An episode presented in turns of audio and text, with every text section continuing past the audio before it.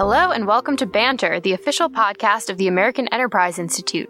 I'm Phoebe Keller, the head of AEI's media department, and I'm here with AEI President Robert Doar. We'll be your new Banter co hosts. Each week, we'll take you inside our think tank for conversations with leading policymakers and thinkers about today's pressing policy issues. Thanks for tuning in.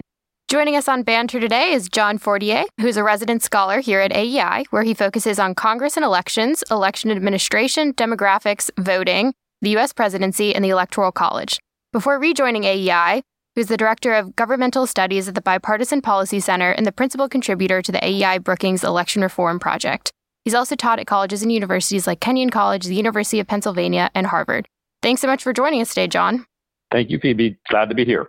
John, we're very happy to have you because, you know, the issue that you focus on, or one of the issues you focus on, is really a major issue of the day. I mean, it's something we're all going to be talking about. There's a major piece of legislation that just passed the House of Representatives, I believe, called H.R. 1, which covers elections. And, and of course, President Trump made quite a fuss about the last presidential election. And of course, people on the left are always talking about the coming back of Jim Crow voting practices. And and I want to know what's the truth. I want to know what's real and what's not real. And so let me just start out by asking you do you feel that there is widespread fraud in American elections? So I, I guess I, I wouldn't use the term widespread fraud, but I think there are significant integrity issues, and, and those involve possibilities of fraud, a messy voter registration list, practices which you know aren't always transparent or easily seen what, what the result is. And so I think there are some significant issues, and I do think the left plays those down by saying there's nothing to see there, there's no voter fraud. Do I think there was a conspiracy, millions of votes, that the big elections would change the outcome if we fix things? I don't think we see that sort of problem. I think there are plenty of problems, partly caused by a, a very decentralized system that we have with lots of different practices, hard to follow, and some different ideas between the parties as to you know what's most important broadly speaking, sort of access or integrity, but but even on, on many other smaller issues. So there are some issues in some places that we should be careful about, and I want to get into what those issues are and where they take place. They're not as significant to undermine the overwhelming confidence we should have in our election system by and large, I think you're saying. But then let's turn to the other side. Is there widespread voter suppression that brings back a fair analogy to 1960 Mississippi? Yeah, I, my answer is, is very similar. And I do think there, there are issues, uh, but I don't think there's a, a widespread voter suppression regime out there. And of course, people use that term in different ways. And, and I guess I mean in a very active way, as we saw through you know, good part of our history and as voting rights and civil rights laws helped bring down in the in the 50s and 60s we don't see that kind of voter suppression. We certainly do see problems with our election system. People might argue that we should have some better access, some better clarity for voters. Maybe we need to tip the scales to make things somewhat more voter friendly. But I wouldn't characterize most of what goes on as voter suppression. And I think, you know, sometimes as voter fraud is put up there as this word that is used to, to think about uh, big, big problems, millions of votes in elections. I don't think on the voter suppression side that's what we see. We see really, again, probably both sides, both parties advocating for you know a cleaner election system, more integrity, more on the Republican side, and for you know more access and openness to voting, easier voting procedures in some ways on the on the Democratic side. But I don't think, think we see widespread voter suppression. So you brought up the sort of Democrats arguing for one thing and Republicans voting for the other, but we're doing this interview on the day that the current issue of AEI's National Affairs has come out. And the lead article is is the Secretary of State of Georgia, Brad Raffensperger's a sort of accounting of his view of challenges to elections. And he makes the, I think, relatively unique argument that Donald Trump's complaints about the election in the presidential election echoed and were very similar to the complaints of Stacey Abrams about the Georgia governor's election. And both unfairly maligned the election system in the United States and called into question our confidence in the institution of elections in a way that is damaging. And he had the sentence Our elections are both fairer and more secure than they have been at any point in our history. First of all, where are you on this sort of Trump and Abrams are the opposite sides of the same coin, questioning, challenging elections without evidence. And where, how would you respond to this assertion that our elections are both fairer and more secure than they have been at any point in our history? Yeah, I really do recommend Brad Raffensperger's article. I, I think it's well said. And of course, he, sitting in Georgia, was there at the sort of end of the, the Stacey Abrams challenge. He came into office then. And, and of course, through the, through the 2020 election, he's still Secretary of State. I think he's right that there are people, in some ways, the Abrams challenge and the Trump challenge were were both really at the legitimacy of the election once we'd gone through all the processes. I think obviously we could do a lot more work on improving how we recount the votes and get to a result. Hmm. But we do have these processes in states. And, you know, in both cases, Trump and Stacey Abrams got to the end and they really weren't willing to say that they'd lost. You know, and it might be they, they think they lost and there were some election problems that contributed to that. We should do better in the future. But, you know, at the end of the day, we, we do come to some closure. And, you know, in our system with 50 states or 50 states in the District of Columbia in a presidential election, we're going to have a variety of different practices out there and states that maybe one party or the other doesn't really agree with all the all the practices there.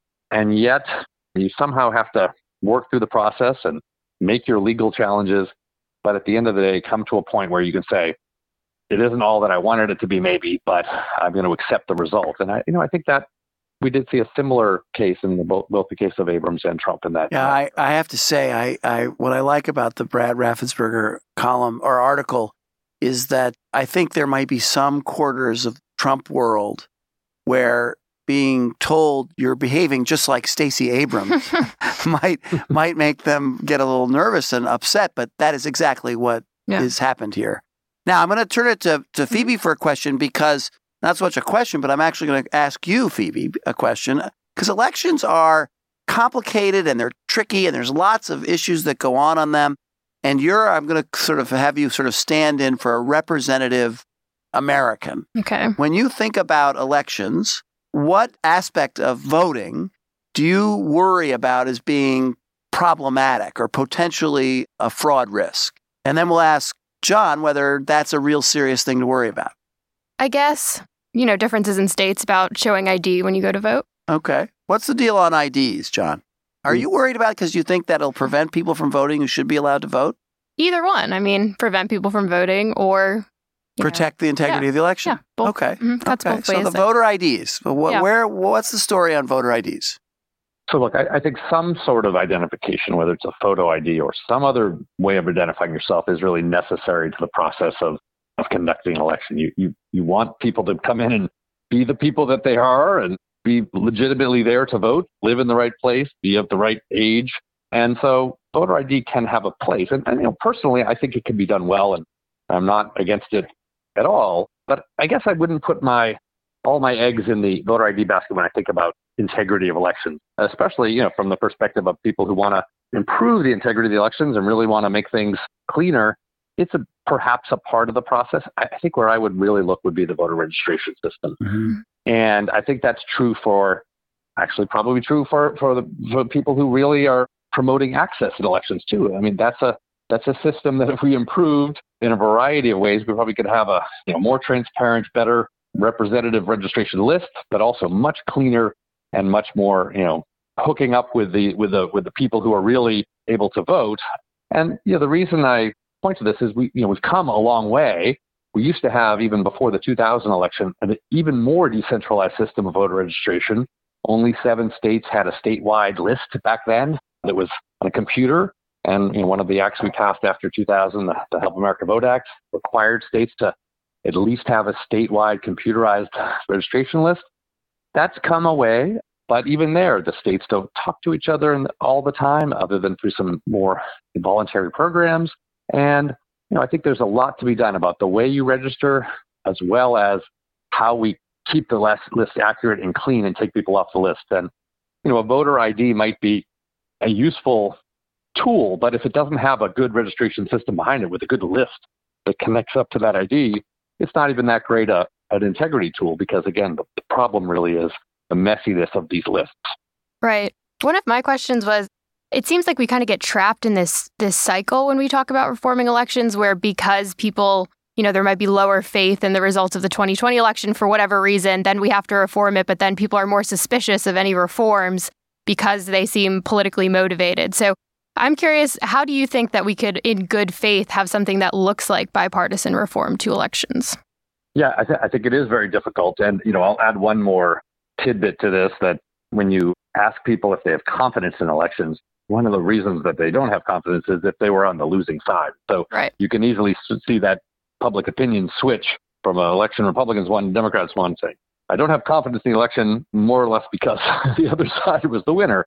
So that makes it that makes it difficult. You know, we have had some federal bipartisan legislation. Very difficult after 2000, a very controversial election. We had the Help America Vote Act. Nobody loved every piece of it, but it was a hashing out of differences and some compromise. But I do think many of the, the compromises are more likely to go on at the state level. And, you know, I'll point to one small case, which is in the For the People Act or the H.R. 1, the, the Democrats' bill in Congress, but maybe not in the way that I think is as bipartisan as it could be. That's an issue of online voter registration. Many people like to do a lot of things online, and, and states have really moved in that direction. So most states, over 40 now, have some form of a way to register online. But the way that it's been done in the states, slightly differently, has been you're allowed to go online and register if you have already gotten yourself into the DMV system. You're already there because you got your license or, or were there for some other reason and didn't have, and we had a record for you and you've shown some sort of documentation and you've been there in person. And, you know, for that reason, Republicans worried about integrity thought, well, you know, this sounds like an access issue, which maybe some would worry about. It's just bringing people in and not really checking them out. But because it's already people in the system, it's actually maybe it's a good integrity tool. We can really make sure we have the people that register probably in the, the most secure way at the DMV registered in that way.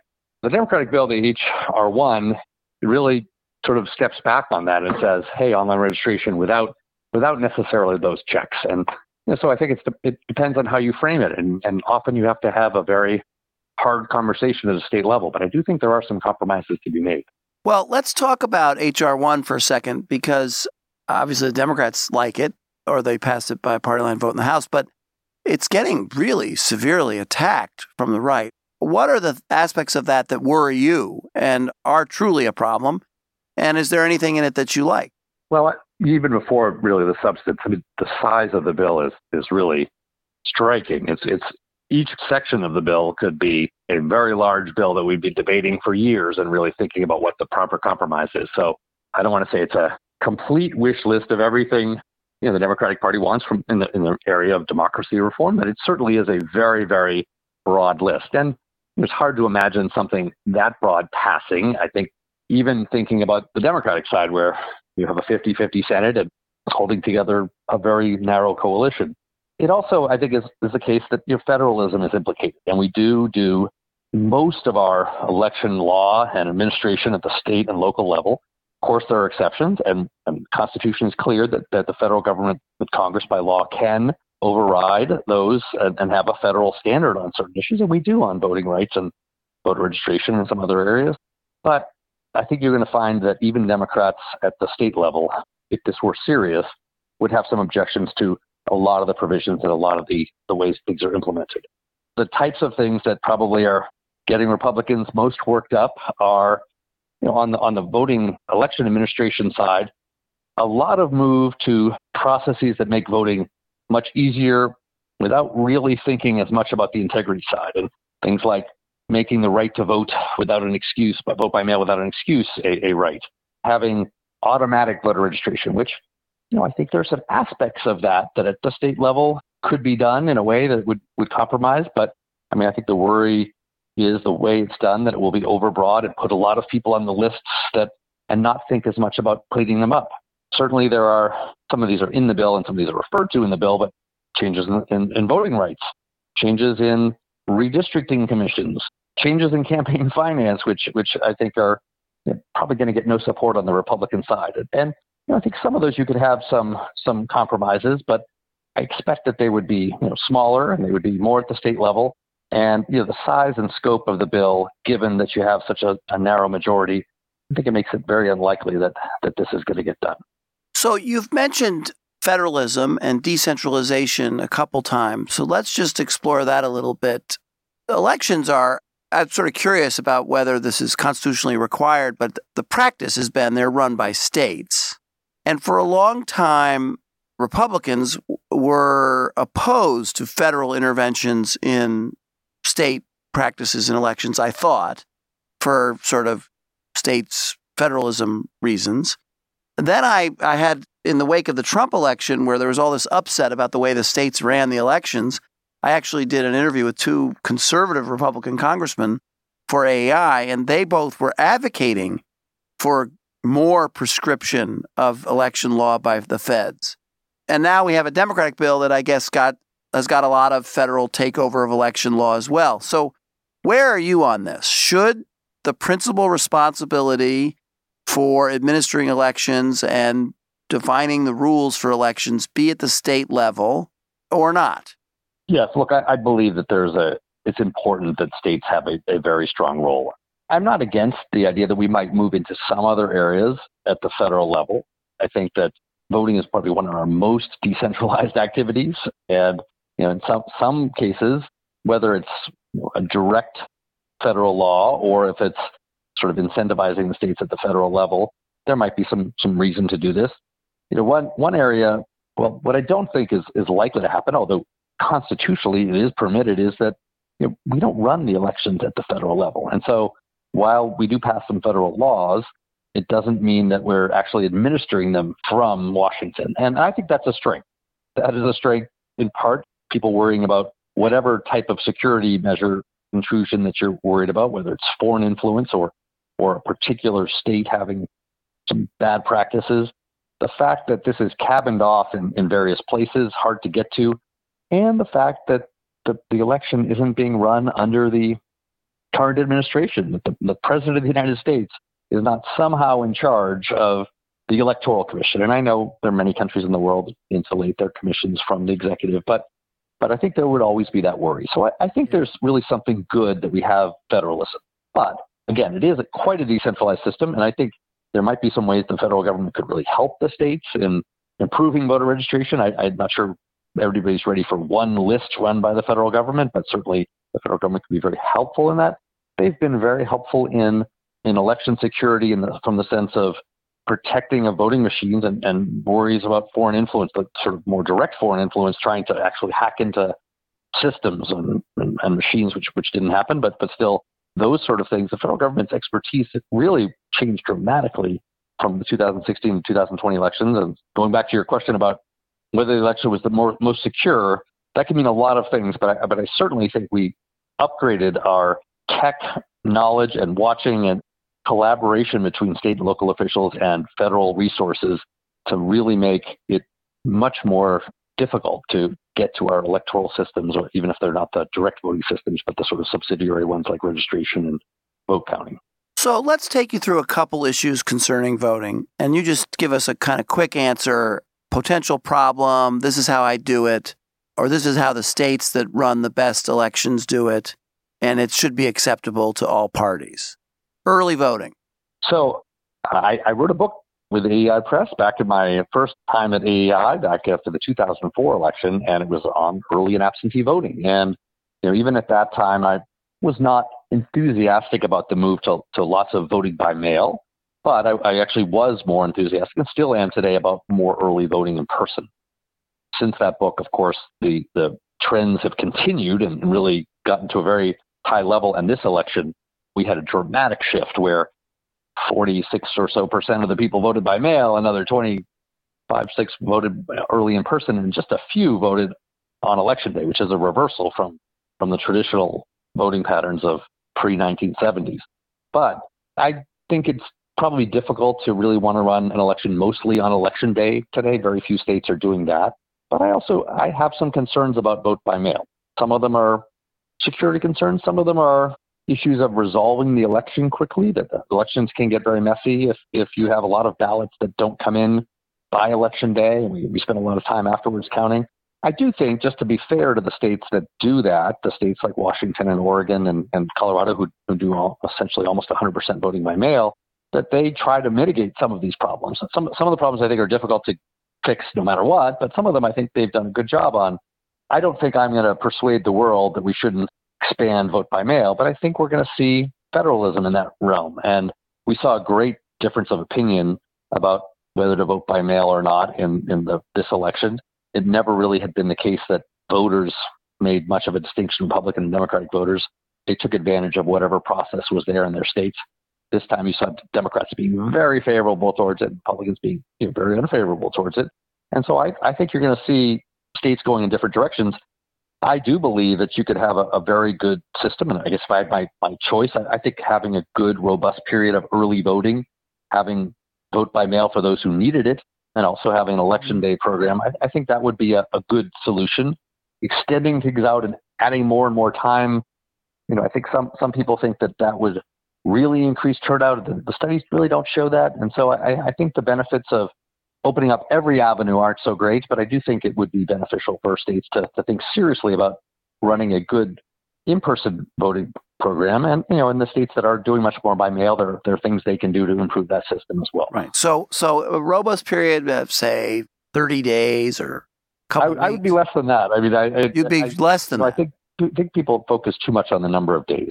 There are some problems with people really voting very early. And well, this election because of all the problems we had, maybe that wasn't such a bad thing. But with COVID, but I do think typically having people vote 30, 40 days before an election, candidates can have things come up or leave. Oh yeah, change or, positions. uh, I, I so I wasn't that wasn't my idea. I just wanted to get where you are. Time Two. for I just want to know a week. Yeah. But but I, but I do think it. I think also if you do it, you should do it right. I mean, I, sometimes sometimes states say you know say they have early voting in person, and yet don't do a lot with it. They don't have much of a infrastructure for it. They don't have good sites. They don't have long hours, and you know having long hours and intense 10 to 14 day period before the election of, of early voting, I think that's good for voters. One, you know, I believe in the protections of the polling place. That's one of my worries about voting by mail. There, there are some things that are just better at the polling place in terms Mhm. of privacy and hmm security.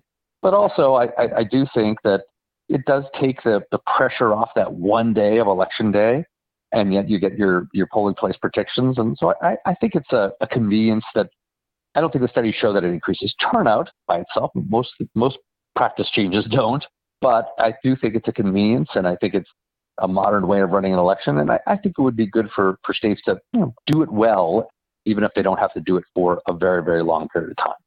And that's great, and and that is a convenience to voters. And it's the aspect that I like about it is it gets people out of their homes and into a community setting. They go up to a place. There's a certain formality to the exercise. I think that that's sort of sounds communitarian to me. So I like that. Mail in is you kind of you can do it from behind closed doors. You don't really see anybody. I don't like that. But but just tell us what is it about mail in voting that concerns you? What what's wrong with mail in voting? What makes you you're more nervous about that? Well, look, uh, going back to the first point, I, I don't think there's widespread fraud in any aspect of the election, but I do think there are some issues with mail voting that are you know, more open to, to problems than, than other other Okay. polling place type voting. And you know, going back to my book, and you know, maybe I'm old fashioned in a certain way, but looked at some of the you know some of our history, and we have a, a history, especially the 19th century, of you know, some very serious voter fraud problems that that came you know, were actually really around the world. That our ballot wasn't very private, and the, the stereotype, and this was partly true, is the the city boss would tell you how to vote, and they could see how you'd vote because you'd bring in a color coded ballot and put it in a glass jar or, or some other way. They'd know how you voted, and it could be rewarded or not. Now, I don't think we're that type of society anymore. We're going to have that, but the idea of privacy of the vote, I think, is something that we we've forgotten about. And when we started to move to extensive vote by mail without reasons, without witness Yeah. signatures, Yeah, all yeah. these things that seemed like hassles to people that they that make voting more difficult, were actually put in place to recreate the, the protections that we put in. We we put in what we called the, the Australian ballot, the secret ballot, where our polling places were really reformed state by state at the end of the 19th century. And then when we started to pass these absentee voting laws, we said, well, how can you have privacy at the voting booth? It's in our, it's in our state constitutions. We have to have privacy if the ballot is out there outside Yeah. the polling place. Yeah. Anybody could watch you. And and again, I don't think that there is some Now we know why there's the conspiracy curtain. with millions of people. Mm-hmm. But like I love that I- curtain. I, I think You take your kids in, you tell them to shut it for you. It's great. Yeah. But again, if it's a an employer or a church. Or, well, well, let, that's, so let's just. So, are you are are you against voting harvesting laws that allow organizations to go out and gather ballots, mail-in ballots, and bring them in in a bulk to the voting place? Or is that something that you would hope states would reject? Look, I, I think there there should be and can be reasonable regulation in that area. What I mean by that is, I think the two the two poles of this debate are well, we want to make it easy for people. And there may be people who have mail ballots who have a hard time getting it back to the polling place and might have trouble mailing it or, or getting their ballot back to back in time. And maybe someone, maybe it's a family member, maybe it's a, a person who works for a cause would help you return that ballot. I don't necessarily oppose a little bit of that, but I do think some regulation where you would keep a large number of ballots being taken in by a particular organization might make some sense. And so there are a variety of state laws on this. Some of them only allow family members, or you know, some of them don't have any real regulations on it. So I, I do think it's a, it's something to think about. I I think it's important that groups be involved in in the election process and in advocating for their cause and, and getting people to vote. But I am less comfortable with vote you know groups being involved in the voting process. And of course, they're involved in the voter registration process too. And I, you know, I think that's something we have, and it's an outlet, and we shouldn't change. But I would rather see voter registration go on in a more official setting. And I think there probably could be some reg- regulation, and there is in many states about how many registrations you can take, or that you have to return all the forms, as well as in the case of what people are calling ballot harvesting, what outside groups or parties or other non-related individuals can do to, to help you bring your ballot back. A little bit might make sense, but but it can be abused, and I think we should regulate it. What about, we've already talked about voter IDs, so I don't want to go back to that, but what about polling places? This is coming up. I've noticed that Democrats assert that Republican election officials limit the number of polling places, the hours, wait times are long.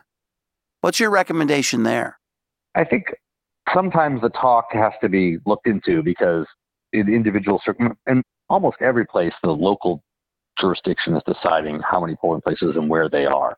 They may be doing a bad job of that. And they may be doing a good job of that but it isn't always you know a conspiracy from the top to to close polling places. And you know, I will say sometimes polling places are closing because we're moving to more either mail voting or early voting. And and while it would be great to say we could have just as many election day polling sites as we had before, and we have all these other things, well, of course that that costs money and and you know is a real resource challenge.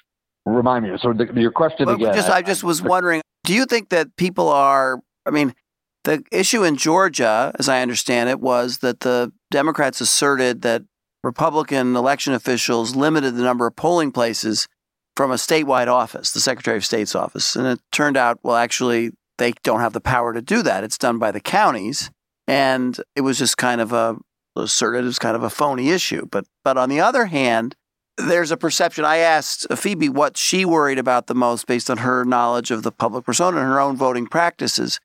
And there is a perception, I gather from watching election days, that in high minority areas or big urban areas, wait times are longer. Therefore, that's kind of discourages a voter. If you're if you're going down to vote and you're told that you're going to have to wait for an hour and a half in a long, slow line, you might just well, heck with that. I'm not going to do that. And I just want to know how much of a problem that is. Is is it a real problem? And do do voting officials have a responsibility to make wait times be within a certain. I mean, when I voted this year, I think I waited about a 45 minutes or an hour. It was a long line. It was early in the morning. I came, but I was in a community where a lot of people like to vote early. But is there an issue there? I just, I'm asking you, is there an issue with regard to access for voters denied because the time it takes to vote on election day is just too long? Well, on the first point, I, I, do think it's right that, that local officials really do have the responsibility for, for polling places. That doesn't mean that they couldn't have better resources from the state or possibly from the federal government. But I, you know, I don't, I don't think that there's quite the conspiracy of, of places closing elections, polling places just to give voters a hard time. But I do think there is an issue. It is not a common issue in terms of waiting in line, but the, the tail end of the problem, there there have been cases. In 2012 was well known for this that there were some significant lines, and I was part of the President's Commission on Election Administration at the time, the so-called Bauer Ginsberg Commission, and you know, they came up with a look at this afterwards. So they didn't really feel like anybody should stand in line more than half an hour. Hmm. I think that's a pretty good standard. I guess I'm, I'm not, they didn't require that to be a legal standard that you could was a goal. It's an aspiration. goal, but it was a goal, and, and I think it's a good goal. That, and you know, I do think we tried to get at some of the problems because I, I think the problems in some ways are deep and they're complicated and they're related to resources. And you know, one dirty secret in the election world is we don't really know how much we spend on election. every every place is so different, and the budgets are mixed in different departments. And you know, get the library for free to have the voting site, or do you not? And so I think it's very difficult to even figure out which places are under resourced. But simple things like measuring how long people are waiting in line and trying to use that data to, to figure that out. We, we encourage that. We had hundreds of jurisdictions reporting that sort of thing. I mean, what you do find, it is true that more urban, more African American, more dense locations have longer wait times. Now, that doesn't necessarily have to be the case. Just because you have more people doesn't mean you couldn't have the resources to either process them or to match when they're going to vote. But we're not always that good about even knowing what the problem is. So I think there are some issues there. And I, you know, I, I think that by itself, I mean, you, you could you could allocate your resources in a number of ways, but but having some forms of I'm in favor of early voting in person, Okay. uh, Okay. by mail, that might take some of the pressure off in that. But I think it's something that, that officials should take a serious look at, but I don't think there's an intentional plan to, to disenfranchise voters coming from the top. But I do think that there's some issues there. Just two more questions, or maybe three more questions for me. I'm sorry. I, you know, I used to be in politics, Phoebe. You don't know this. I've run a couple elections mm-hmm. myself. I've both been a campaign manager for congressional campaign, and I ran for state assembly. So I'm into voting. Voting is very yeah. cool to me, but there are a lot of details and intricacies to it. So this conversation has reminded me of all of those issues. So I want to ask on one quick in the presidential election this last time there was this silly issue about certain election districts or certain states not permitting the counting of absentee ballots until after the closing of the polls. Where are you on that? I mean, should we, we get the counting started early when the votes are already in? Is there anything wrong with doing that? Broadly, I'm in favor of it, but I, I do think you have to realize this is an entire ecosystem, and so how all the pieces fit together makes makes a difference. So I think the states could do this well and begin at least a few days early counting ballots as they come in. The difficulties there are just you know if if you do have some states that that actually allow a voter to perhaps even come in and reclaim a, an absentee ballot they've they've sent in if candidate dies or something happens. So, so I think there are some smaller difficulties there, but I think you could start a few days early. You also have to be careful if you are going to take an absentee ballot, and certainly I think you can check it out, check out all the information out on the back. But if you open it up, that envelope, you're going to have to be sure that you are immediately checking off that voter as having voted. Yeah, yeah, uh, yeah. Because once you throw the ballot in the pile, Yeah. so not all states are doing this well. The state of Colorado, very progressive state, does this extremely well. They, they open it ballots early, but they they have this very very sophisticated system so that no one could show up at a polling place the same day and cast another ballot. So there's some little issues with that. I would add to that though. So I think yes, it should do this. I don't think it necessarily has to be very early. The actual physical counting of the votes once they're checked out can happen relatively quickly. But I think there are a number of questions on the other end personally, I favor ballots being in by election day, in hand. You could have, you know, Mhm. certainly some states say with a postmark and up to 10 X number of days after the election they come in. But you also do have, and I think some of these are good things in a way, in the name of voter protections, you know, the ability of election officials to contact you if there's a problem with your absentee ballot. And then you have a certain number of days to come back afterwards. I guess I would like to see those things wrapped up more more quickly, and that we are seeing many, many more ballots not counted on election night than we used to see. And I think that leads to problems. It doesn't cause all of the distrust in elections, but I think it fuels it a bit. And when you have potential lawsuits for every absentee ballot that's unopened sitting around after election day, for each one, that- that somebody could say, "Stop that." Let's, let's yeah, yeah, but that's counting after election day. That that's Right, what so- so that think did throw fit together. people I think off. counting both bo- before and also, and also trying to close up the time where they come in afterwards. Maybe they have them come early. I think would be a good thing. I'd like to resolve our elections more quickly and, and hope that more ballots could be in and resolved by election day, as many as possible, so that the, the universe of ballots out there that we're arguing about or that people might be spewing conspiracies about is smaller. So, so yes, I'm for counting those ballots earlier, but I'm also for having states get the ballots in and counted as quickly as possible. Okay, this turns a little bit from procedures, which are so important in this thing, to outcomes or results. And I'm just, what is, and maybe you don't know the answer to this, but but of course, the thing in all these election discussions is, is that's underlying the people that are actually in the business is I want my people to vote for me, and I mm-hmm. won't. I don't want your people to vote for you because you know that's what. Uh, just assuming that that's in their mind, I, I assure you it is. When it comes to turnout, is there a particular group in America, either defined by race or ethnicity or region or politics, that is not voting or is voting in really high numbers that we maybe don't know about? in terms of their participation rate? What, what's the status of participation rates by different groups in America? Well, first of all, I mean, I think everybody knows that we had record turnout in this last election. And, and, and, and actually, our last four elections before then have been our highest turnout elections since we, we moved the voting age to, to 18 from 21. So we could arguably do more, and other countries may have us beat in some ways. But for us, we've been doing quite well. And so we're, we're doing better.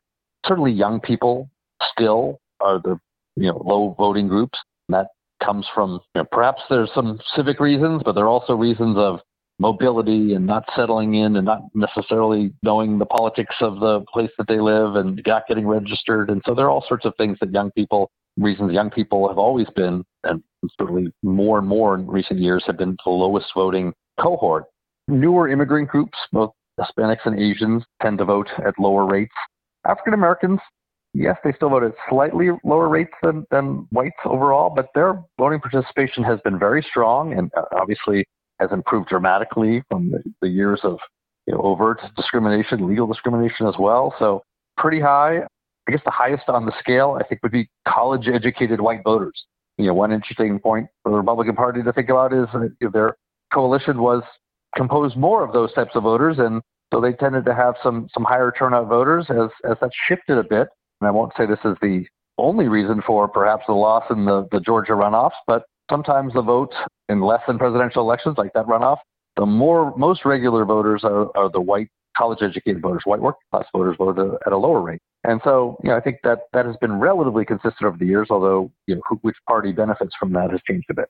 Yeah, well, that's interesting. So, so if you're thinking in partisan ways, I know I'm not supposed to think about it, and you're not supposed to think about it. None of us are supposed to think of so, and you're worried that young people like you, Phoebe, are more likely to be Democrats, then you want to expand ways to get them to vote more and make it easier for them to vote, even yeah. if they've just moved to Brooklyn last week or moved to wherever young people are moving to. but on the other hand, if you're a Republican and you find that you're losing with white college educated voters, which you are right now, as the Democratic Party shifts to be more like that, and you want to maximize your vote among white non-college educated voters and you may want to increase access for them. Maybe maybe they'd like more early voting and more absentee ballot. It's a tricky call. Which one of these procedural changes benefits which party right john? Am i right about that? That, that it's not yeah, so no, easy to know. That is right and the shift the shift of the coalitions probably put that a little bit more in, in, in focus because again i think we used to think more about the white vote monolithically, but you know, there's there's a pretty good difference between the white non-college and the white college vote in a variety of ways, but certainly in voter participation. Okay, last question for me is we've talked about the procedure of voting given the current existing way in which we vote, but you've Yuval Levin pointed out the other day in a column that that there's another area of election reform that's unrelated to the procedure of voting. It's about the way we structure elections. And I wanted to, if you could just give us a, an answer on ranked choice voting, merged primaries, no no state part, no party primaries. Where are you on that stuff? Do you think there are is there opportunity for reform there that could be good? Is it growing? What's your what's your view of that sort of thing? Well, I, I guess I'm a little more cautious about those sort of reforms. I think one concern people have is about the polarization of our electorate, so that more conservative people are in one party, more liberal people in the other party, and there's there's less of a middle, and that, that our candidates we're electing are are you know, less able to compromise and Washington. Yeah. I, I think that's an issue, but I worry about reforms that sort of downplay the parties in this. I, I think, I guess I would look more at reforms that think about ways in which parties might improve their primaries to, to get a wider swath of people looking at their candidates, maybe make more competitive candidates. But I guess some of these reforms I, I think are perhaps going to end up with multiple political parties, which of course there are other countries in the world that do that. But I, you know, I think there's there's some value in two party system where you have a real choice, where you where you know what you don't want, but maybe more than you that what you do want, that you that you have clear alternatives.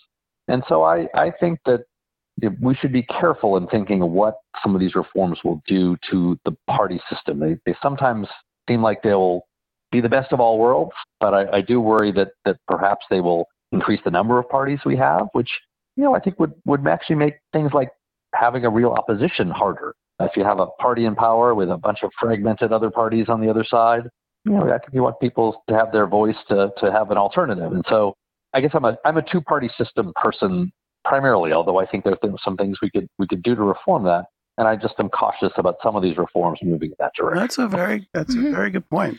One last question for me. I think we've been very even-handed here, but to pick on Republicans for for just a minute, I mean, what upsets me the most about everything in the aftermath of the 2020 election was this completely unprecedented kind of circus where we had the sitting president, you know, saying that the election was fraudulent, and then a not insignificant number of people in his party and in Congress who didn't challenge that or seem to think that themselves. So, what I would be most worried about is that now we have this do we have we set up this precedent where, you know, you can kind of pick and choose what you think went wrong about a certain election. And then every four years, we have this spectacle of, you know, people disputing the election results. Do you think that that will kind of continue to happen, or was this a one off? Well, I hope it doesn't happen. I mean, I do have some concerns that, you know, we do have some very different views of the parties on not only on policy, but on, on how we run elections. And so I think those are fairly deeply held. I don't think this is the only solution, but I, I do think that any sort of messiness that you leave after the election fuels that sort of thing. In a very, very close election, it's going to be controversial and there's going to be hurt feelings on one side or the other. In 2000 election, I point to George W. Bush won that election, but it was extremely close, and you could make some arguments as to, well, if this little thing had gone differently or been done, then it would have gone the other way. That's hard, but I think we could be clearer and resolve our elections more quickly. And again, we had COVID and we had some other challenges. We made lots of changes in this election that contributed to it, but I think we could do a lot more things that would that would get us closer to a result, closer after the election, and and limit at least the scope of these things. And so it's not a perfect solution to this problem because I think the very close elections are still going to be controversial. But I would hope that we could you know, think about the post-election process a little better, resolving recounts, resolving things before the electoral college meets, and hopefully the, the actors will take it more seriously and more quickly if we do that. Well, that was a good discussion, and that was a great final question. And I'm not going to add anything to it. I have my own views, but the banter is for you, John, and for me. So thanks a lot. Really enjoyed this. Thank you for listening. We hope you enjoyed the discussion today. Please remember to subscribe and rate the podcast. Feel free to send us any feedback or suggestions at banter at aei.org.